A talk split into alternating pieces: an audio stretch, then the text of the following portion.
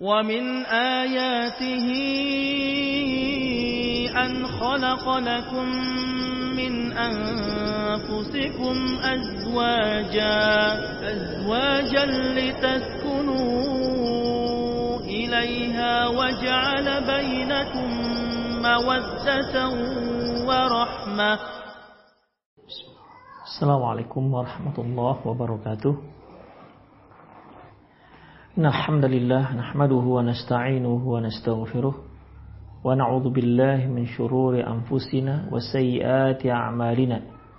من يهده الله فهو المهتد ومن يضلل فلن تجد له وليا مرشدا. أشهد أن لا إله إلا الله وحده لا شريك له وأشهد أن محمدا عبده ورسوله الذي لا نبي بعده. وقال الله سبحانه وتعالى يا أيها الذين آمنوا اتقوا الله حق تقاته ولا تموتن إلا وأنتم مسلمون. يا أيها الذين آمنوا اتقوا الله وقولوا قولا سديدا. يصلح لكم أعمالكم ويغفر لكم ذنوبكم. ومن يطع الله ورسوله فقد فاز فوزا عظيما. يا أيها الناس اتقوا ربكم الذي خلقكم من نفس واحدة وخلق منها زوجها وبث منهما رجالا كثيرا ونساء واتقوا الله الذي تساءلون به والأرحام إن الله كان عليكم رقيبا. أما بعد نصدق الحديث كتاب الله وخير الهدي هدي محمد صلى الله عليه وسلم وشر الأمور محدثاتها وكل محدثة بدعة wa kulla bid'atin dolalah wa kulla dolalatin finnar. Kaum muslimin kaum muslimat pemirsa Osyat TV serta para pendengar radio Medan mengaji di mana pun anda berada Alhamdulillah Allah subhanahu wa ta'ala masih memberi kita kesehatan memberi kita umur sehingga kita berharap dengan sisa-sisa umur kita kita masih bisa kembali mengumpulkan kebaikan-kebaikan atau kita bisa menggunakan sisa usia kita untuk bertobat atas dosa dan kesalahan yang pernah kita lakukan. Salawat serta salam kita tujukan kepada Rasulullah Sallallahu Alaihi Wasallam, kepada karib kerabat beliau, kepada para sahabat dan kepada seluruh kaum muslimin yang senantiasa menegakkan sunnah-sunnah Rasulullah Sallallahu Alaihi Wasallam hingga akhir zaman kelak. Ikhwah rahimani Allah wa iyyakum. Pada kesempatan kali ini, insya Allah kita akan bicara masalah mahar. Mahar itu adalah suatu pemberian yang diberikan seorang mempelai laki-laki kepada calon mempelai wanita yang akan menjadi istrinya kelak.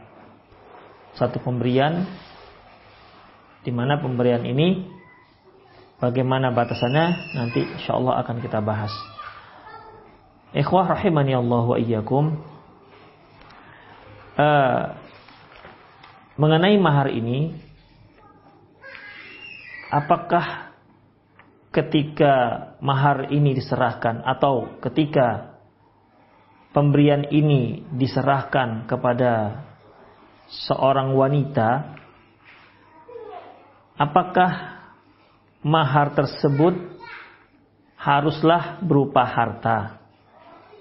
Apakah mahar tersebut haruskah berupa harta? Ataukah boleh bentuk-bentuk yang lain? Tentunya ikhwah, kita akan sebutkan hadis-hadisnya jika memang ada mahar dalam bentuk lain, dalam bentuk selain bentuk harta. Yang pertama ikhwah rahimani Allah wa iyyakum yang terkait dengan mahar ini sudah pernah kita bahas di mana mahar merupakan salah satu syarat sahnya pernikahan menurut pendapat yang rojih. Hanya saja ya hanya saja mahar ini tidak harus disebutkan ya. Tidak harus ditentukan pada waktu akad pernikahan. Intinya yang disyariatkan di sini ya seorang uh, seorang lelaki memberikan mahar. Ya, seorang laki-laki memberikan maharnya. Baik yang sudah dia tetapkan ataupun masih belum dia sebutkan. Ataupun mahar yang belum dia dia sebutkan. Uh, apa saja yang bentuk apa sajakah yang dibolehkan dijadikan sebagai mahar? Yang pertama ikhwah yaitu semua ataupun apa saja yang bisa dijadikan sebagai harta. Apa saja yang bisa dijadikan sebagai harta. Allah Subhanahu wa taala firman dalam surat An-Nisa ayat 24 Wa uhilla lakum ma wara'a dzalikum an tabtaghu bi amwalikum. Dan sesungguhnya dihalalkan bagi kalian selain daripada itu. Anta betagu bi amwalikum. Di mana kalian menikahi wanita dengan memberikan sejumlah harta. Jadi yang pertama memberikan mahar yaitu berupa harta. Apakah dia berupa uang ya ataukah berupa benda yang berharga lainnya. Artinya benda tersebut tentunya benda yang memiliki benda yang memiliki harga. Itu yang pertama ikhwah. Yang kedua, atau boleh juga ya, dibolehkan juga eh, mahar itu berupa upah sewa ataupun dengan menyewa seseorang. Jadi dia menikahi seorang wanita, maharnya dia bekerja sekian tahun misalnya. Atau dia bekerja dalam beberapa bulan. Jadi itulah maharnya. Dia bekerja kepada si wali si perempuan, dia bekerja laki-laki ini bekerja dengan wali si perempuan dan itulah sebagai maharnya ya uh, dalam pernikahan tersebut. Dalam masalah ini Khofiddin apa saja ya, apa saja yang di mana e, bisa diberikan upah. Seperti misalnya apa maharnya? Maharnya kamu membangun rumah saya, misalnya. Ya. Kamu bangun rumah saya. Berarti dia seorang tukang bangunan. Atau kamu buatkan saya kursi, misalnya. Ya. Kamu buatkan saya kursi, satu unit kursi. Atau misalnya ikhwah, uh, kamu gembalakan kambing saya misalnya. Selama sekian minggu atau sekian bulan. Termasuk juga yaitu kamu ajarkan saya Al-Quran misalnya. Ya. Atau kamu ajarkan istrimu Al-Quran. Jadi maharnya kamu ajarkan dia Al-Quran sampai mahir baca Al-Quran. Itu juga dibolehkan ikhwah. Ya. Dan mas, apakah mengajarkan Al-Quran itu juga boleh diberikan upah? Boleh. Sebagaimana hadis yang diriwayatkan oleh Imam Bukhari, Inna ahakku man ahakku alaihi il inna inna ahakku man ahakku alaihi al ujrah kitab Allah. Sesungguhnya satu perkara yang paling berhak kamu ambil imbalannya adalah dengan kitabullah. Seperti dia merukiah misalnya, ya. Maharnya apa misalnya? Maharnya ya kamu rukiah dia sampai sembuh misalnya. Atau kamu obat dia sampai sembuh. Itu semua ikhwafidin dibolehkan untuk menjadi dijadikan sebagai sebagai mahar. Demikian ikhwah rahimani Allah wa iyyakum. Dan ini pernah terjadi ya. Ini pernah terjadi pada disebutkan dalam Al-Qur'an dan kisah ini sudah pernah kita sebutkan pada kajian-kajian lalu yaitu dalam surat Qasas ayat 26 27 di mana ketika Nabi Musa alaihissalam pergi ke Madian dan dia melihat dua orang wanita yang sedang menghalang-halangi ternaknya untuk minum karena mereka tidak bisa meminumkan, memberikan minum gembala mereka sampai pengembala-pengembala laki-laki itu pulang. Jadi mereka yang terakhir. Akhirnya Nabi Musa menolong kedua wanita ini, memberikan minum gembala-gembalanya. Setelah kedua wanita ini pulang, ya, setelah kedua wanita ini pulang uh, ke rumahnya, orang tuanya, ya orang tuanya terkejut, kenapa kok cepat sekali kali ini? Barulah kedua wanita ini menceritakan ada seorang pemuda yang menolong mereka untuk memberikan minum gembala-gembala mereka.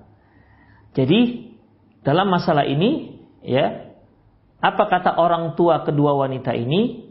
Ada yang menyebutkan kedua orang tua ini eh, kedua orang tua wanita ini namanya Nabi Shu'aib ya. Apa kata orang tua dari kedua wanita ini, "Inni uridu an unkihaka ihda banatayya hataini ala an ta'jurani thamaniya hijaj." Sesungguhnya aku, sesungguhnya aku ingin menikahkan engkau dengan salah seorang dari kedua putriku ini, jadi bukan dua-dua, satu saja, salah seorang dari kedua putriku ini, ala anta ajuroni yaitu dengan ta'juroni samania hijaj.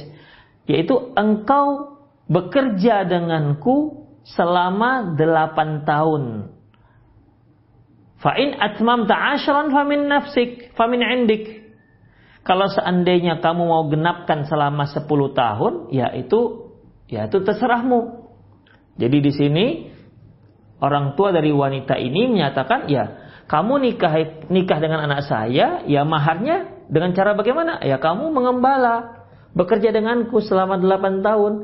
Ya kalau kamu mau mengambil sampai 10 tahun ya itu terserahmu, itu lebih baik lagi. Ya, dan Nabi Musa alaihissalam mengambil yang 10 tahun. Itulah dijadikan sebagai mahar. Yaitu sewa skill namanya, menyewa kepandaian, kepintaran atau sebuah atau dia dipekerjakan. Itulah ikhwah rahimani Allahu wa iyyakum. Mungkin para pemirsa ing masih ingat kisah ketika seorang wanita datang kepada Rasulullah dan dia menawarkan diri kepada Rasulullah apakah Rasulullah berminat memperistrikan dia.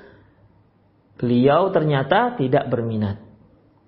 Kemudian salah seorang sahabat ada berkata, ya, berkata, ya Rasulullah, apabila anda nggak berminat, nikahkan dia dengan aku. Ya, di akhir kisah ini, ya Rasulullah SAW menikahkan wanita tadi dengan sahabat tadi yang mengatakan kalau anda nggak berminat, nikahkan dia denganku. Dengan apa? Yaitu Rasulullah mengatakan, idhab faqad tukaha bima ma'aka mil Qur'an. Ya, pergilah Sesungguhnya aku telah nikahkan kamu dengan Al-Quran yang ada padamu. Para ulama mentafsirkan yaitu dengan mengajarkan Al-Quran. Dengan mengajarkan si wanita Al-Quran. Itu yang kedua, yaitu Al-Ijarah. Ya, e, maharnya yaitu berupa menyewa si mempelai laki-laki.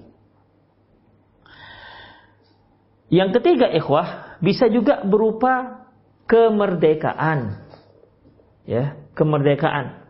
Di mana seorang pria ketika dia bertemu dengan seorang hamba sahaya wanita ya, kemudian dia merdekakan. Dia merdekakan wanita tersebut dan dia jadikan itu sebagai mahar nikahnya. Itu dibolehkan. Ini kejadiannya juga kisah ini sudah kita dengar ya pada kajian-kajian lalu yaitu kejadian pada kisah salah seorang istri Rasulullah sallallahu alaihi wasallam yaitu Sofiyah binti Huyai bin Ahtab di mana Rasulullah sallallahu alaihi wasallam menikahi Sofiyah ini dengan memer, dengan mahar memerdekakannya ya dengan mahar memerdekakannya hadis ini diriwayatkan oleh Imam Bukhari dan Muslim Ikhwah rahimani Allah wa iyyakum. Itu yang ketiga. Yang keempat bisa juga mahar itu berupa masuk Islamnya si laki-laki. Ya, masuk Islamnya si laki-laki. Misalnya ini si seorang seorang laki-laki, seorang pria berniat untuk menikahi seorang wanita muslimah. Tapi kendalanya si pria ini adalah pria kafir. Tidak boleh seorang wanita muslimah menikah dengan pria kafir. Kalaupun itu terjadi, maka akad pernikahannya tidak sah. Beda dengan sebaliknya. Seorang muslim boleh menikah dengan wanita ahli kitab, yaitu yang beragama Yahudi ataupun Nasrani. Selebih itu nggak boleh. Misalnya si wanitanya uh, Buddha, Hindu, Konghucu, Sinto dan lain-lainnya. Nggak dibolehkan. Tapi kalau si wanita masih beragama Yahudi atau Nasrani, Yahudiyah atau Nasraniyah, maka boleh seorang laki-laki muslim menikah menikahi wanita ini. Ingat, di sini syariat menyatakan boleh, bukan disunahkan. Anjurannya ya menikah dengan wanita yang yang baik-baik yang pernah kita bahas di awal-awal pembahasan uh, di di awal-awal episode. Ikhwah rahimani Allahu wa iyyakum. Dalam masalah ini, ya, dalam masalah ini jika si wanita dilamar oleh seorang pria yang non muslim kemudian si wanita mensyaratkan saya menerima menerima kamu lamaranmu dan saya menerima kamu sebagai mahar, yaitu kamu masuk ke dalam Islam. Jadi nggak ada mahar lain selain si laki-laki masuk ke dalam Islam. Dan hal ini pernah terjadi ikhwah dalam hadis yang diriwayatkan oleh Imam Nasai yaitu dari Anas bin Malik qala tazawwaja Abu Talhah Umma Sulaim. Bahwasanya Abu Talhah menikah dengan Ummu Sulaim fakana sodako ma bainahuma al-Islam. Maharnya adalah dengan masuk Islamnya Tolhah ke dalam Islam. Aslamat Ummu Sulaim qabla Abi Tolhah. Karena sebelumnya Ummu Sulaim itu sudah lebih dahulu masuk Islam ketimbang Abu Tolhah. Jadi Abu Tolhanya masih kafir, Ummu Sulaim sudah muslim, sudah masuk Islam. Fakhatabaha. Lantas dalam kondisi seperti itu Abu Tolhah meminang dan melamar Ummu Sulaim. Kemudian ikhwah qalat kata Ummu Sulaim, "Inni qad aslamtu." Loh, aku sudah masuk Islam. Ya. Aku sudah masuk Islam. Artinya nggak boleh saya menikah wanita muslimah menikah dengan laki-laki yang masih kafir. Fa'in aslamta nakah tukah. Tapi kalau kamu masuk Islam, boleh kita menikah fa aslama fa kana sadaq ma bainahuma. Maka masuk Islamlah Abu Talha dan itu sebagai mahar. Masuk Islamnya Abu Talha itu dijadikan sebagai mahar ya untuk Ummu Sulaim. Demikian ikhwatiddin. Jadi ini dibolehkan ya, dibolehkan. Kemudian selanjutnya masih mengenai mahar. Adakah batas minimal dan maksimal Ya, adakah batas minimal dan maksimal uh, sebuah mahar? Ikhwah rahimani Allah wa iyyakum. Tidak ada dasar ataupun dalil yang menyebutkan berapa jumlah minimal dan berapa jumlah maksimal dari sebuah mahar. Ya. Kalau kita lihat maksimalnya, apakah ada maksimal? Enggak ada jumlah maksimal. Lantas apakah boleh mahar itu mahal? Enggak ada masalah. Ya. Sebagaimana Allah Subhanahu wa taala firman dalam surat An-Nisa ayat 20, "Wa ataitum ihdahunna qintara" Fala ta'khudh minhu syai'a, fala ta'khudh minhu syai'a. Kalau kalian telah memberikan kepada kaum wanita kintor banyak harta, melimpah ruah harta telah kalian berikan kepada si wanita sebagai mahar, kalau sudah kalian berikan sebanyak apa pun yang kalian berikan, wa ataitum ihdahunna qintara fala ta'khudhu minhu syai'a. Kalau sudah seperti itu, jangan kalian ambil lagi. Walaupun dia sedikit. Karena itu sudah menjadi hak milik si si perempuan. Wa ataitum ihdahunna qintara. Kalian memberikan uh, salah seorang mereka harta yang banyak ini menunjukkan bahwasanya boleh. Mahar itu mahal boleh. Ya. Mahar mahar dengan misalnya 100 gram emas boleh nggak ada masalah. Karena tidak ada batasan uh, batasan maksimal daripada sebuah sebuah mahar. Oh maharnya sebuah pesawat Boeing 747 misalnya, silakan, ya, silakan, gak ada masalah. Kalau memang si laki-lakinya mampu silakan. Boeing 747 sebanyak 5 unit silakan, gak ada masalah. Ya. Jadi ikhwah untuk mahar seorang wanita tidak ada batas maksimal. Ya, tidak ada batas maksimal. Demikian juga tidak ada batas minimal. Tidak ada batas minimal. Ya kalau kita sudah katakan tadi bahwasanya mahar itu bisa berupa harta, bisa berupa sewaan, ya, e, menyewa skill si laki-laki, bisa juga berupa e, memerdekakan memerdekakan si wanita ataupun juga berupa masuk Islamnya si laki-laki dari kafir ke Islam misalnya itu sebagai mahar, berarti memang tidak ada uh, batas minimal. Ya selama dia masih punya nilai ya selama dia masih punya nilai nominal nilai harga dan diridhoi oleh si wanita maka uh, apa namanya boleh dijadikan mahar. Boleh dijadikan mahar. Ikhwah rahimani Allah wa iyyakum kembali kepada hadis yang tadi di mana seorang wanita datang kepada Rasulullah Sallallahu Alaihi Wasallam dan dia fa'arad nafsaha dia menawarkan diri untuk menjadi istri bagi Rasulullah. Kemudian Rasulullah SAW memperhatikan si wanita ini dan ternyata beliau tidak berminat untuk menjadikannya sebagai seorang istri. Melihat Rasulullah Wasallam tak berminat, berdirilah seorang sahabat dia katakan, Ya Rasulullah, apabila anda tak berminat menikahinya, nikahkan dia dengan saya. Lantas Rasulullah Shallallahu Alaihi Wasallam menyuruh sahabat tadi untuk pulang dan mencari apa saja yang bisa dijadikan sebagai mahar. Dia pun pulang, dia cari-cari ternyata tak ada. Dia datang, balik. Ya Rasulullah, nggak ada ya Rasulullah untuk jadikan mahar.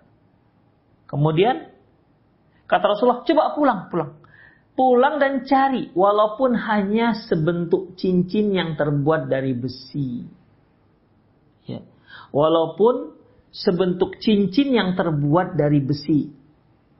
Dari sini juga para ulama ada yang menyebutkan bolehnya memakai cincin dari besi sebagaimana kita telah bahas di sunnah-sunnah harian.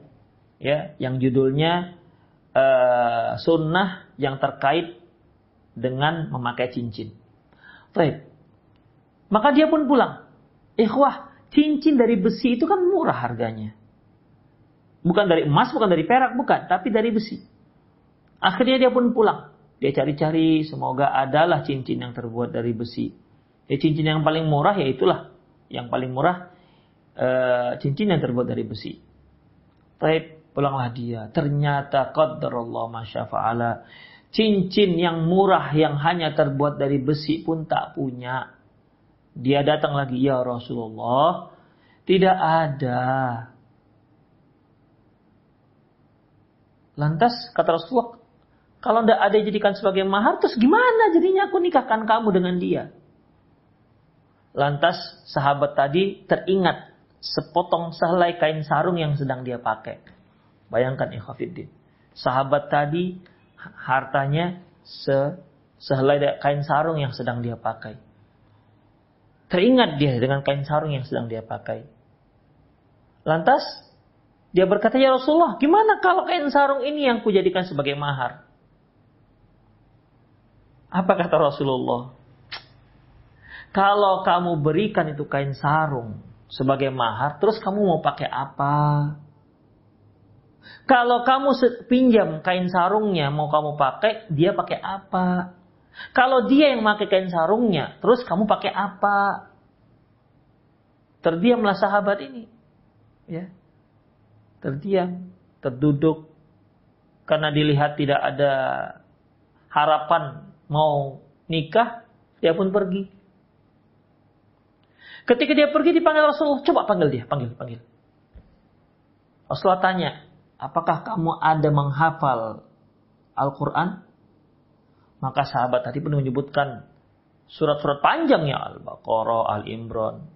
Lantas Rasulullah Sallallahu Alaihi Wasallam mengatakan, angkah tuh, nah yang tadi yang kita sebutkan tadi. Idhab faqat angkah kaha bima ma'aka al Quran. Pergilah, ya, aku sudah nikahkan engkau dengan dia dengan Al-Quran yang ada pada dirimu. Artinya dengan kamu mengajarkan dia Al-Quran. Jadi ikhwah, eh, apa namanya? Yang namanya mahar kalau memang benda tersebut murah yang gak ada masalah. Ya seperti cincin besi tersebut yang disebutkan dalam dalam hadis. Jadi intinya uh, tidak ada batas minimal. Ya tentu janganlah kita nanti apa uh, maharnya kita ambil pasir samping rumah itu pun punya tetangga. Ini ya inilah kita jadi ini saya jadikan sebagai pasir segenggam ini jadikan sebagai mahar. Ya tentunya tidak tidak layak. Itulah ikhwah. Jadi jamaah sekalian bahwa yang rojih bahwasanya tidak ada batasan untuk mahar baik batasan maksimal maupun batasan minimal. Kemudian eh, bagaimana dengan mahar yang mahal? Apakah dibolehkan? Ikhwah, kaum muslimin dan kaum muslimat di mana pun ada berada, mahar mahal itu tidak mengapa. Ya, tidak mengapa, tidak diharamkan dalam Islam. Pernah ada satu kisah, ikhwah, rahimani Allah wa iyyakum, di mana uh,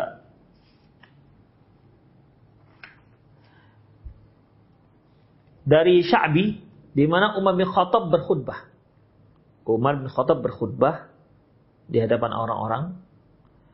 Fahamidallah wa asna alaih. Umar bin Khattab memuji dan menyanjung Allah waqala dan berkata ala la tughalu fi suduk nisa jangan kalian buat mahar-mahar yang mahal. Jangan kalian mempermahal mahar. Mempermahal mahar. Saya ulangi. Umar bin Khattab berkhutbah dan berkata kepada kaum muslimin depan kaum muslimin Jangan ada di antara kalian yang memahalkan mahar. Fa innahu la yablughani an an ahadin saqa aktsara min syai'in saqahu Rasulullah aw siqa ilaihi illa ja'altu fadla dzalika fi baitil mal. Barang siapa yang aku dengar, barang siapa yang aku dengar dia memberi menetapkan mahar melebihi mahar yang pernah melebihi mahar yang pernah diberikan Rasulullah SAW kepada istrinya maka sisanya itu akan aku sita dan akan aku berikan ke Baitul Mal ya akan aku berikan ke ke Baitul Mal Baik, kemudian Summa nazalah. Setelah beliau khutbah di memberikan khutbahnya di di mimbar, beliau pun turun. Kemudian fa'arad lahul mar'ah min Quraisy dan beliau pun didatangi oleh seorang wanita dari Quraisy. Dan wanita ini berkata, "Ya Amirul Mukminin, wahai Amir Mukminin." Maksudnya Umar Khattab. Kitabullah Azza wa Jalla ahaqu ayyuttaba au qaulak. Masya Allah ini wanita cerdas. Ya. Ini mak-mak cerdas. Ya Umar, ya Amir Minin. Sebenarnya kita itu diwajibkan mengikuti kitabullah atau mengikuti ucapanmu. Masya Allah ya, tegas. Yang kami mau ikuti itu wajib bagi kami itu sebenarnya mengikuti kitabullah, kata dari kitabullah, Al-Quran atau mengikuti Anda. Apa kata Umar bin Khattab? Bal kitabullah azza wa jalla. Ya tentu. Yang kita ikut, ya tentu kitabullah. Ya nggak sepa, nggak sepa, nggak sepadan antara kalau ada pertentangan antara ucapan Umar radhiyallahu anhu dengan kitabullah azza wa jalla, ya tentunya diikut kitabullah. Itu jawaban Umar. Famadak, memang kenapa bu? Ini bahasa kita gitulah kira-kira. Memang kenapa bu? Qalat nahaitan nas anifan antughalu fi suduqin nisa. Barusan ku dengar Anda melarang menetapkan mahar-mahar yang mahal. Wallah azza wa jalla yaqul fi kitabih. Sementara Allah sendiri berfirman dalam Al-Quran. Wa ataitum ihdahunna qintara. Dan kalian wahai kaum laki-laki telah memberikan kepada kaum wanita mahar kintoro. Yaitu banyak harta. Harta yang melimpah. Jadi ibu ini mengatakan bahwasanya loh. Al-Quran gak ada membataskan membatasi berapa batasan maksimal. Ya. Gak ada menyebutkan batas maksimal. Karena Allah menyebutkan kintoro, harta yang melimpah bagi seorang laki-laki yang memberikan mahar yang melimpah pada istrinya, ya nggak mempermasalahkan. Kenapa Anda mempermasalahkan kalau seandainya wanita wanita seorang wanita punya mahar yang mahal? Allah nggak mempermasalahkan, kenapa Anda mempermasalahkan? Faqala Umar, Berkata Umar, Kullu ahadin afqahu min Umar. Ada saja orang-orang yang lebih fakih, lebih faham ketimbang Umar. Dua kali, sampai tiga kali. Ini menunjukkan ikhwah Umar bin Khattab. Kalau sudah bertemu dengan dalil, Masya Allah. Sami'na wa ata'na. Umar bin Khattab radhiyallahu anhu. Makanya para sahabat ada menyebutkan tentang Umar. Wa kan waqafan ala dalil. Beliau adalah orang yang paling teguh memegang dalil. Ya, ketika ternyata ucapannya, aturannya bertentangan dengan kitabullah, walaupun yang mengkritik dia seorang emak-emak, ya, beliau terima dan betul. Ibu itu betul. Ya, betul ibu itu. Jadi dalam masalah ini, Umar nggak bisa ngomong. Kenapa? Dalilnya jelas. Sehingga kata beliau, ternyata banyak juga orang yang lebih fakih dibandingkan Umar. Summa roja ilal mimbar. Lantas Umar balik ke mimbar. Naik mimbar lagi beliau. Faqala linnas dan berkata, Inni nahaitukum antughalu fi sadaqil nisa. Sesungguhnya aku tadi melarang kalian memahal-mahalkan mahar wanita Allah fala yaf'al rajulu fi mali ma badalahu. Maka janganlah seorang itu ya melakukannya kecuali jika sesuatu yang disanggupi oleh seorang laki-laki. Artinya apa ikhwah? Mahal nggak ada masalah. Asalkan si mempelai laki-laki sanggup. Itu dia. Ya, sanggup. Kemudian ikhwah rahimani Allah wa iyyakum. Sebenarnya berapa sih mahar yang pernah di di diberikan Rasulullah Shallallahu Alaihi Wasallam untuk mahar dalam hadis yang diriwayatkan oleh Imam Muslim dan Imam Nasai dari Abu Hurairah qala rajulun li rajuli tazawwaja imratun ansar ya bahwasanya seorang laki-laki uh, Nabi SAW berkata kepada seorang laki-laki yang menikahi wanita dari Ansor. Alat kam taha. Memang berapa mahar yang engkau berikan kepada si wanita tersebut? Qala arba'u awak. Yaitu uh, empat ausuk. Ya, empat ausuk. Empat aukiyah setengah aukiyah itu ikhwah sebanyak 500 dirham. Ya. Kalau lahun Nabi Sallam ala arba'i awak empat auqiyah ka'annama tanhatuna min urudi fil hadal jabal.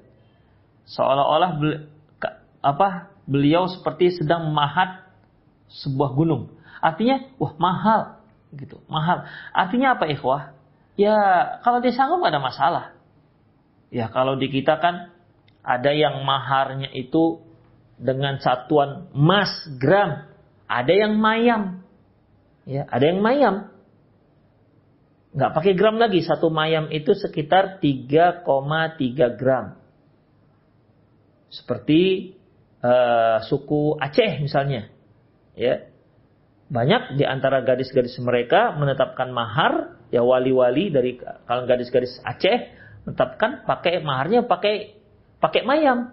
Bisa sampai uh, 30 mayam. Bahkan tiga hari yang lalu saya ngobrol dengan seorang dokter gigi yang baru menikah. Uh, maharnya 30 mayam. Masya Allah. 30 mayam. Ya. Berarti 30 kali 3,3 gram. Hampir 100 gram emas.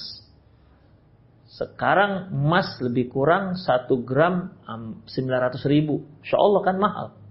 Ya, enggak masalah ikhwafiddin. Ya, enggak masalah kalau si laki-lakinya sanggup. Kalau si laki-laki sanggup. Baik. Lantas apa ukuran sanggup nggak sanggup di sini, ikhwah? Rasulullah Shallallahu Alaihi Wasallam pernah bersabda, hadisnya diriwayatkan oleh Imam Hakim kitab Mustadrak, khairus sadaq aisaruha. Sebaik-baik mahar adalah yang paling mudah. Ingat, ya. Yang paling mudah. Bukan yang paling murah. Ingat itu. Khairus sadaq. Khairus sadaq. Sebaik-baik mahar yang paling mudah diberikan oleh sang laki-laki jadi ini tergantung dengan kemampuan si laki-laki. Ya kalau si laki-laki dia sanggupnya yang mudah bagi dia maharnya seperangkat alat sholat, ya sudah itulah mahar yang terbaik. Seperangkat alat sholat pun berlevel-level kan. Ada yang seperangkat alat sholat, yaitu mukena atau telekung, sajadah, apalagi atau beberapa item yang lainnya. Sajadah itu kan ada yang 35 ribu. Mukena atau telekung juga ada yang murah, ada yang hanya 50 ribu. Demikian. Al-Quran Mushaf misalnya, ya sudah harga-harga 200 ribu misalnya. Total-total paling 300 ribu atau 400 ribu. Ya kan? Nggak sampai satu gram emas. Ya, kalau memang itu yang mudah bagi si laki-laki, maka itulah yang yang terbaik. Jadi ingat, yang paling mudah untuk si mempelai laki-laki, bukan yang paling murah. Itu dia. Ini yang harus kita kita apa namanya? Uh, yang harus kita kita camkan ya Ya, kalau seandainya si laki-laki seorang yang kaya raya, keluarganya kaya, dia mampu memberikan uh, mahar kepada calon istrinya, yaitu berupa kebun sawit yang sudah berbuah, ya, yang sudah produktif sebanyak 50 hektar. Itu dia. Dan itu mudah bagi dia. Loh, gimana mudah? Oh, yang dia punya ada seribu hektar misalnya. Ya. Jadi berapalah bagi dia hanya yang 100 hektar diberikan kepada calon istri sebagai mahar. Mudah bagi dia, maka nggak ada masalah. Nah, demikian ikhwatiddin. Jadi bagi akhwat yang ingin menetapkan berapa mahar, perhatikanlah kesanggupan calon mempelai. Jangan sampai karena nggak sanggup memberikan mahar, ikhwannya sudah cocok, laki-laki sudah cocok, si perempuan sudah cocok, secara fisik sudah oke, okay, ya, uh, apalagi pendidikan sudah oke, okay, secara agama sudah oke, okay, keturunan sudah oke, okay, sebagai apa namanya terkait dengan harta juga oke, okay. tapi permasalahannya kendalanya apa? Si perempuan ataupun keluarga perempuan itu meminta mahar terlalu mahal. Akhirnya bisa saja putus gara-gara mahar terlalu mahal. Bisa ikhwah. Ya. Makanya dalam ada di di beberapa negara itu mahar seorang wanita itu mahal sekali. Akhirnya apa? Para pemudanya akhirnya menikahnya itu sudah banyak banyak jomblonya begitu. Ya kalau saya seperti itu kalau laki-lakinya nggak nikah-nikah gara gara-gara banyak e, terlalu mahalnya mahar, otomatis si perempuan pun banyak yang jomblo. Banyak yang single, sudah perawan tua, 30 tahun, 40 tahun tak nikah-nikah. Kenapa? Gak ada yang melamar. Kenapa? Gak ada yang melamar. Mahal. Ya, maharnya mahal. Makanya ikhwah dalam masalah ini ya bagi ikhwan dan akhwat yang akan menikah cobalah diskusikan masalah mahar. Berapa sanggupnya?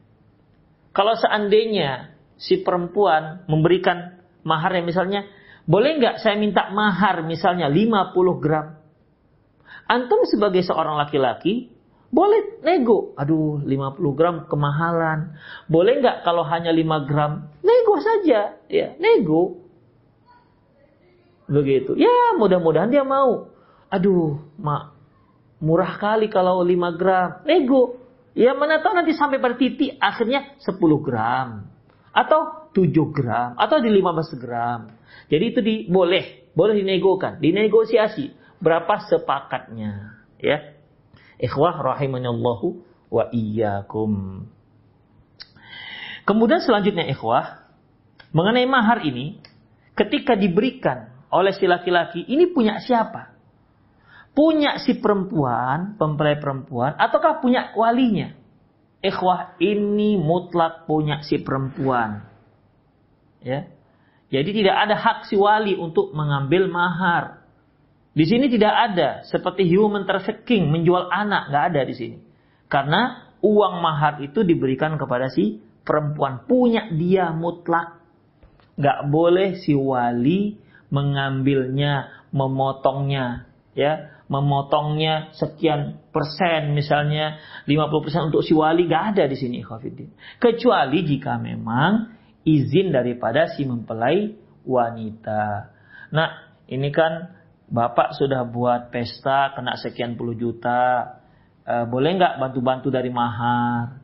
Misalnya maharnya e, eh, 60 juta misalnya. Boleh nggak kami ambil sedikit dari mahar? Oh ya nggak apa-apa pak misalnya. Karena itu uang tersebut juga dikeluarkan untuk prestasi si anak. Kalau memang sudah disepakati dan diizinkan oleh si anak boleh nggak ada masalah. Tapi main potong aja nggak dibolehkan. Ya, main potong saja maharnya nggak dibolehkan. Harus izin si si mempelai perempuan. Itulah ikhwah rahimanallah wa iyyakum. Ada satu hal lain yang penting untuk kita ingat bahwasanya ya mahar itu boleh ngutang. Ya, mahar boleh ngutang.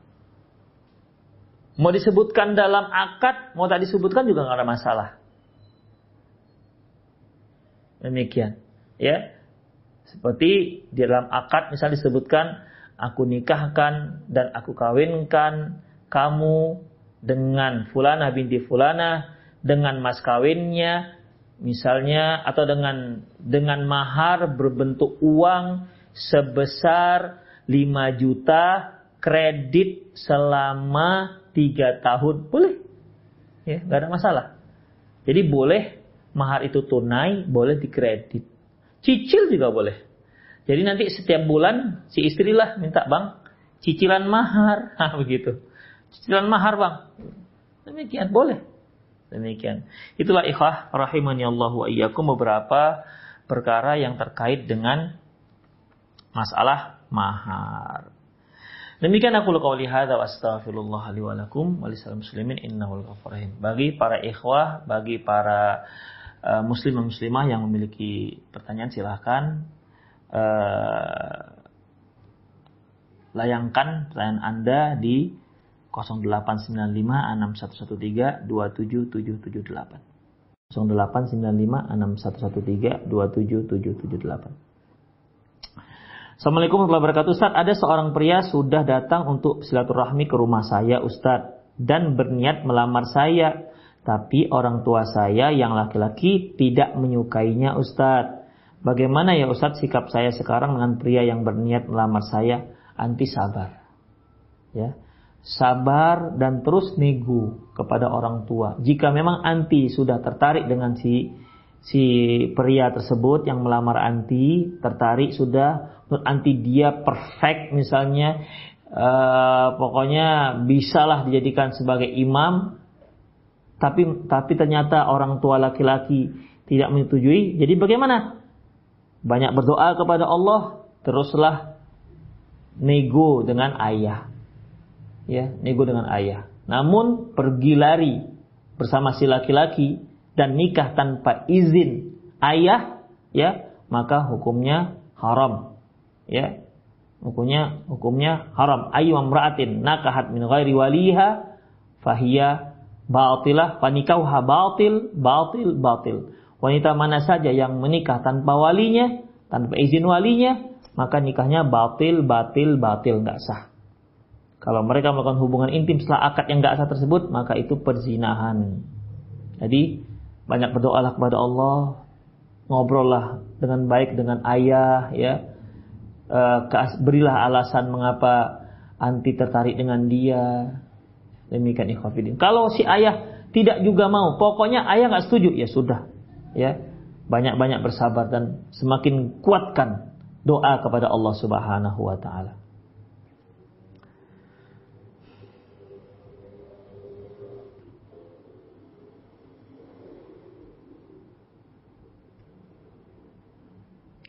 Bismillah Ustadz bagaimana dengan uang hangus yang diminta mahal oleh wali? Uang hangus, ikhwah, ada yang menamakan uang hangus, ada yang menamakan uang kasih sayang, ya. Ini sepengetahuan saya, uang ini digunakan untuk melangsungkan akad pernikahan di tempat si perempuan. Biasanya di tempat kita begitu. Jadi si mempelai laki-laki ataupun keluarga mempelai laki-laki membantu berlangsungnya uh, pesta pernikahan di tempat si wanita. Itulah uang hangus. Demikian. Bagaimana kalau diminta mahal? Ya dinego. Dinego. Ya. Berapa misalnya mereka minta oh kami minta 100 juta. Nah, ini biasanya terkait dengan uh, tingkat sosial eh, keluarga si akhwat biasanya. Ya. Ada kan yang nikahnya maunya di rumah aja gitu, pakai tenda-tenda. Ada yang maunya di hotel. Ya hotel pun bertingkat-tingkat. Ada yang maunya di rumah rumah-rumah memang spesial biasa saja tempat pernikahan itu lebih murah lagi ya kalau hotel nanti hitungannya per porsi sekalian sekalian cateringnya misalnya kalau di Medan umumnya satu porsi itu 85 ribu. Demikian. Ini mau berapa? Mau berapa orang yang akan diundang? Diundang bisa 500 orang, ya udah 500 kali 85 ribu. Itulah biaya untuk hotel sekaligus makannya. Uh, biaya untuk uh, tempat pernikahan sekaligus makannya. Biasanya dihitung bukan tempatnya. Bukan penyewa tempat, tapi porsi makanan yang diminta. Itu biasanya ikhwah. Rahimani Allah wa yakum. Jadi uh, otomatis ya di sini akan terjadi negosiasi. Ya, negosiasi. Misalnya uh, terkadang begini ikhwah, terkadang itu nggak diminta, tapi mohon dimaklumi oleh keluarga laki-laki. Ketika ini dibicarakan ternyata nilai nominal yang disebutkan keluarga laki-laki itu dianggap terlalu murah. Ini bagaimana? Ya, Apakah dibolehkan? Ya, ikhwah mengenai ini uang hilang ini terkait dengan adat istiadat, tradisi kita. Ya, tradisi kita. Makanya ikhwah ya tinggal bagaimana negonya. Tinggal bagaimana negosiasi antara keluarga laki-laki dengan keluarga perempuan. Ada yang keluarga perempuan itu dia nggak mempermasalahkan mau dibantu silakan nggak dibantu ya silakan ini kami akan pestakan anak kami. Begitu. Ada yang memang sangat mengharapkan bantuan dari keluarga laki-laki untuk melangsungkan pesta pernikahannya. Itu ikhwah. Jadi tinggal nego hukum asalnya dibolehkan, nggak ada masalah. Tapi jangan sampai tentunya kita sebagai orang yang bijak, jangan sampai gara-gara uh, uang hilang terlalu mahal, akhirnya anak kita nggak jadi nikah. Satu hal ikhwafiddin yang perlu kita perhatikan bahwasanya kita sesuaikanlah pesta pernikahan itu dengan kemampuan. Jangan sampai kita itu apa namanya ya me melihat gengsi, prestis dalam melakukan pesta. Nanti akan kita bahas ini dalam yang kaitannya dengan walimah. Hal-hal yang tidak dibolehkan dalam walimah, yaitu apa ikhwafiddin? Kita memaksakan diri untuk melangsungkan sebuah pesta pernikahan mahal, padahal kita tidak sanggup. Berharap agar keluarga laki-laki yang membantu. Ternyata keluarga laki-laki juga nggak sanggup untuk memberikan uang hilang tersebut. Ujung-ujungnya bagaimana? Akhirnya anak kita nggak jadi nikah. Ini nggak dibolehkan tentunya ikhwafiddin. Ya, ini nggak dibolehkan. Karena Rasulullah SAW itu pernah beliau pesta pernikahan. Itu pesta pernikahan itu kan artinya makan-makan. Apa yang beliau lakukan? Minta para sahabat bawa makanan masing-masing. Insya Allah kan. Minta para sahabat bawa makanan masing-masing. Demikian ikhwafiddin. Jadi langsungkanlah pernikahan, pesta pernikahan, walimah itu sesanggup kita. Jangan memaksakan diri. Banyak yang melakukan ini pesta pernikahan karena gengsi, akhirnya hutang sana, hutang sini. Pestanya hanya satu hari, satu hari pun nggak cukup. Mungkin hanya dari jam jam 9 sampai jam 5 sore. Tapi hutang yang harus dicil bisa sampai 5 tahun, 10 tahun. Kan menderita dibuatnya ikhwah. Ya, menderita. Terkadang penderitaan menyicil hutang ini dibebankan kepada malah laki-laki yang perempuan. Dibebankan kepada si anak yang menikah. Oleh karena itu ikhwah, fattaqullah mastata'tum. Bertakwalah kepada Allah semampu kalian. Ya. Berapa kita sanggup melakukan pernikahan? Sanggupnya 12 juta ya 12 juta, ya sanggupnya apalah 12 juta. Masak nasi goreng atau beli misalnya makan-makan pakai mie Aceh misalnya. Yang penting kan makan-makan. Itulah dia. Hindarilah yang namanya prestis atau gengsi-gengsian dalam masalah melangsungkan pesta pernikahan. Karena hanya akan merugikan kita. Karena hanya akan merugikan kita. Allahu a'lam bishawab. Jadi, ya jelas ini hukum asalnya boleh, tapi jangan sampai gara-gara uang hilang terhambatlah anak-anak kita melangsungkan pernikahan mereka. Jangan sampai seperti itu ikhwah.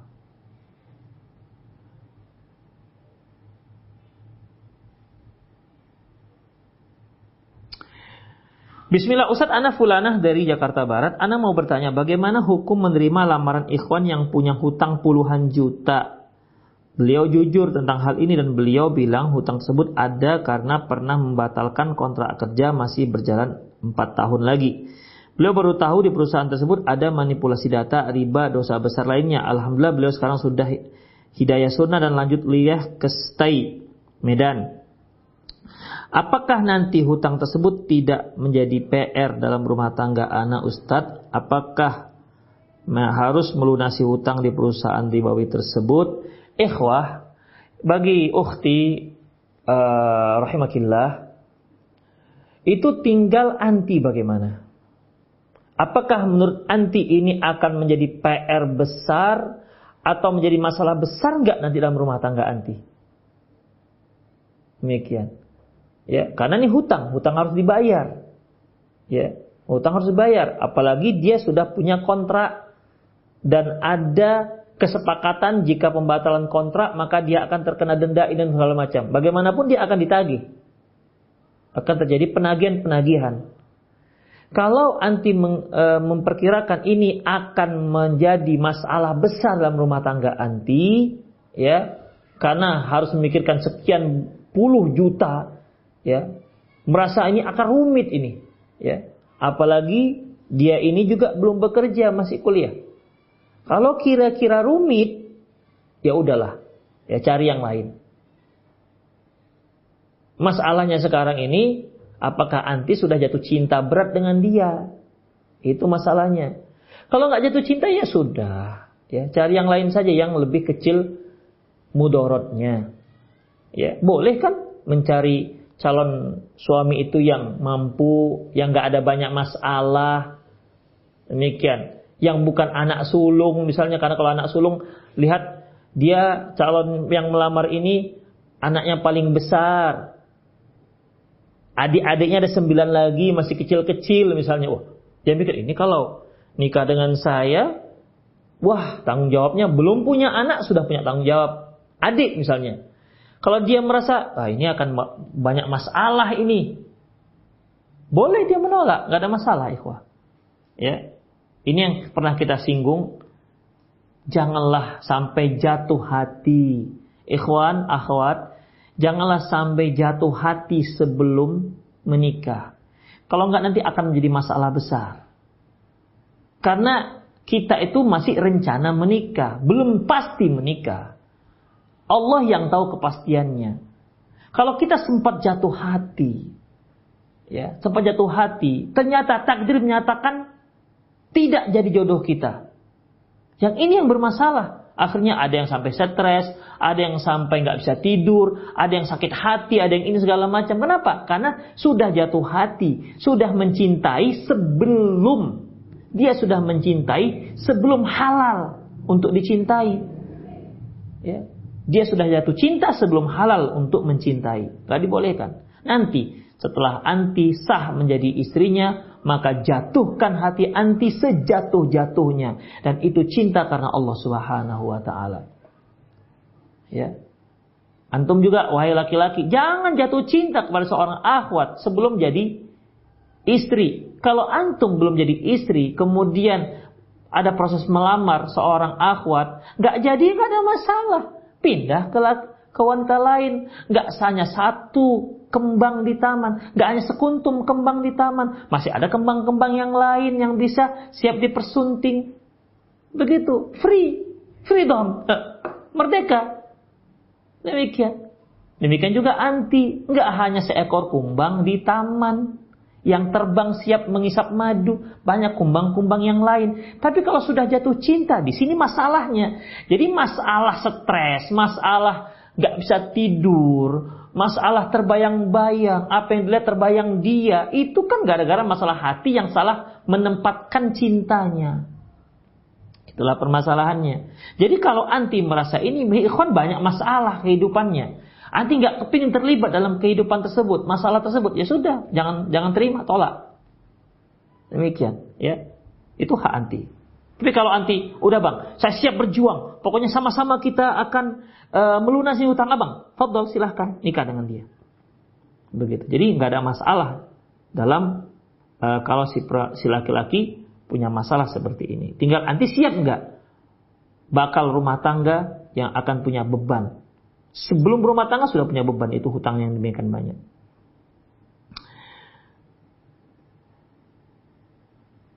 Bismillah, Assalamualaikum Ustaz. Ana memohon nasihat. Ana sedang pesimis untuk menikah. Qadrallah, Ana baru saja operasi penyakit kista dan salah satu ovarium Ana diangkat. Ana merasa down ditambah mendengar kata susah untuk menikah kalau sudah memiliki riwayat penyakit serius. Tolong berikan anak nasihat agar anak tidak terus pesimis seperti ini Ustadz Barakallahu Fikum. Wafiki Barakallah. Uh, ukhti yang ada di sana, ya, jangan pesimis. Jangan putus asa atas rahmat Allah. Wala asu min Janganlah putus asa atas rahmat Allah. Innahu la yai'asu min rawhillahi illal qaumul kafirun. Sesungguhnya tidak ada seorang yang putus asa atas rahmat Allah kecuali dia orang kafir. Inna rahmatullah wasi'. Rahmat Allah itu sangat luas, ikhwah. Ukhti rahmat Allah sangat luas. Anti jangan berputus asa, jangan pesimis. Doa kepada Allah, ya, dan berobatlah. Demikian. Siapa katakan bahwasanya sulit menikah? Kalau Allah mau, Allah katakan kun, jadi semua, fayakun. Kalau Allah takdirkan jadi, jadi. Makanya minta kepada yang mengatur seluruh alam ini. Kalau ada yang mengatakan, kamu nggak akan bisa punya anak, siapa bilang nggak bisa punya anak? Bukan dokter itu yang ngatur orang punya anak. Bukan. Bukan mereka-mereka yang ahli profesor-profesor profesor Objin itu yang yang yang bisa mengatur orang menentukan bisa dan tidak punya anak. Wa madzalika 'ala Allah bi'aziz. Seorang yang mandul sekalipun, yang dinyatakan dokter mandul, Allah katakan subur, subur dan itu nggak sulit bagi Allah. Ketika Nabi Ibrahim alaihissalam kedatangan tamu, tamu yang tak dikenal. Qala salamun qaumun munkarun. Ya, kata tamunya assalamualaikum. Waalaikumsalam kata Nabi Ibrahim pada kaum yang mungkar. Mungkarnya artinya nggak dikenal. Kemudian faragha ila ahli faja'a bi'ijlin samin. Kemudian Nabi Ibrahim pergi ke belakang dan batang membawa daging anak sapi muda. Itu dia. Kemudian dalam ayat tersebut fabasyarnahu bighulamin alim. Kami beri kabar gembira Nabi Ibrahim dengan dengan akan punya anak yang alim Kemudian fa'aqbalat imra'ati fa'aqbalat imra'atun fi sardin fasaqqat wajhaha wa qala ajuzun akim. Tiba-tiba keluar dari dalam. Dia mendengar percakapan tamunya bahwasanya Nabi Ibrahim akan punya anak. Sambil memukul-mukul wajahnya, ya, dia katakan, "Aku itu sudah tua dan aku mandul." Aku sudah tua dan aku mandul. Gimana aku punya anak? Nah, kalau sudah Allah Subhanahu wa taala menentukan kun jadi. Dan ternyata Nabi Ibrahim akhirnya punya anak. Dua lagi anaknya. Ya. Demikian ikhwah rahimani Allah wa iyyakum. Jadi dalam masalah ini ukhti fillah uh, barakallahu fik jangan mudah putus asa. Berdoa kepada Allah Subhanahu wa taala. Ya, berdoa kepada Allah. Allah Maha berkuasa melakukan apa saja ya apa saja yang mustahil bagi orang. Mintalah pada Allah Subhanahu wa taala dan tetaplah berusaha jika memang ada uh, mendengar ada obat yang bagus yang yang kira-kira apa namanya mujarab lakukanlah. Tadau kata Rasulullah. Tadau. Berobatlah. Allah Rasulullah juga mengatakan Inna Allah lam yanzil dawa illa anzala ma'ahu La yanzil da illa unzila ma'ahu asyifa. Semuanya Allah itu tidak menurunkan penyakit kecuali Allah turunkan juga bersamanya ada obatnya. Jadi tidak ada penyakit di dunia ini kecuali ada obatnya. Termasuk corona ini. Mau flu burung, flu babi, apalagi apa saja. Itu pasti ada obatnya. Allah tidak menurunkan satu penyakit kecuali ada obatnya.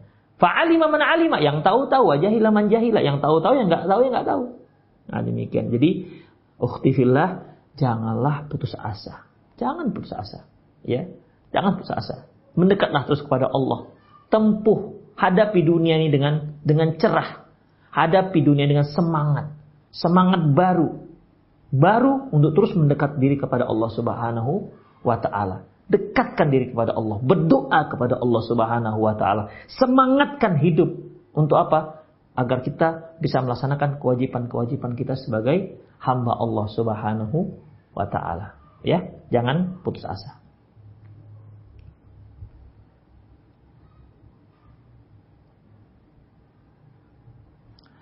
Assalamualaikum Ustaz, saya remaja berusia 19 tahun. Boleh nggak saya menikah sementara saya kalau dilihat-lihat belum ada bakat memimpin? Terima kasih. Ikhwah, rahimahnya Allah wa iyyakum, perlu kita ketahui masalah bakat nggak bakat itu ya Masalah bakat nggak bakat nggak terkait dengan usia. Berapa banyak orang sudah usia 30 tahun, 40 tahun, tapi tingkah masih anak-anak. Demikian. Berapa banyak orang yang sudah sangat dewasa tapi tak bertanggung jawab terhadap anak dan keluarganya. Yang dibutuhkan ini pemimpin. Pemimpin itu bukan yang penting oh, wibawa, bukan itu. Gak penting kita wibawa. Yang penting kita bertanggung jawab terhadap keluarga kita. Demikian. Menjaga image, jaim, jaga image, kemudian wibawa. Kemudian nikah sebentar dia lari tinggalkannya istrinya. Tinggalkannya anaknya setelah istrinya melahirkan. Ini bukan ini bukan pemimpin. Jadi pemimpin itu ikhwah apa? Bukan gaya, bukan penampilan, bukan itu pemimpin. Yaitu yang bertanggung jawab terhadap keluarganya. Yang ku anfusakum ma'alikum nar. Selamatkan dirimu dan keluargamu dari api neraka. Itu yang terpenting. Bisa nggak? Dan ini tidak ada kaitan dengan usia. Nggak ada. Ada orang lebih bertanggung jawab. Dia masih usia 20 tahun, tapi lebih bertanggung jawab ketimbang laki-laki yang berusia setengah abad 50 tahun. Demikian. Jadi, nggak ada kepemimpinan itu terkait dengan usia. Memang biasanya sih yang lebih senior lebih pengalaman. Iya, tapi itu kaedah tidak harus seperti itu. Banyak juga yang sudah senior tapi masih bertingkah seperti anak-anak dalam bertanggung jawab terhadap keluarganya. Ada yang masih muda tapi masya Allah, ya dia sangat perhatian, dia sangat bertanggung jawab pada kepada keluarganya. Jadi kalau antum mau menikah, silahkan carilah akhwat yang bisa dipimpin, ya. Carilah akhwat yang bisa dipimpin. Kemudian belajarlah, karena hidup itu terus memerlukan belajar. Seorang laki-laki ketika dia mau menikah dia belajar, seperti belajar pranikah ini. Ketika dia sudah menikah, dia belajar menjadi suami. Ketika ketika istrinya hamil, dia belajar jadi jadi suami yang di mana yang dia hadapi adalah istri yang sedang hamil. Ketika si, si istri sudah melahirkan, dia mulai belajar menjadi seorang ayah yang memiliki anak yang baik. Itu bagaimana bagaimana sikapnya. Ketika si anak sudah mulai besar, usia 2 tahun, dia harus belajar lagi bagaimana cara menghadapi si anak yang 2 tahun dan bagaimana menghadapi istri yang baru punya anak ini. Dia mulai me, mulailah si anak tumbuh, remaja, mulai banyak pemberontakannya. Dia mulai lagi belajar bagaimana cara berhadapan dengan anak yang usia remaja seperti itu. Demikian, kita nih hidup terus belajar, ikhwah. Ya. Terus belajar. Demikian. Jadi, belajar itu sesuai dengan apa yang yang memang kita butuhkan dalam kehidupan ini. Demikian. Saya kira itu saja kajian kita pada sore hari ini. Semoga apa yang kita bahas bermanfaat. Aku lu qauli hadza wa astaghfirullah li muslimin inna wal rahim. Kita akhiri dengan subhanakallah wa bihamdik. Asyhadu an la ilaha illa anta astaghfiruka wa atubu ilaik. Wa sallallahu ala Muhammad wa ala alihi wa ashabihi jema'in. Wa aku da'wan alhamdulillah rabbil alamin. Assalamualaikum warahmatullahi wabarakatuh.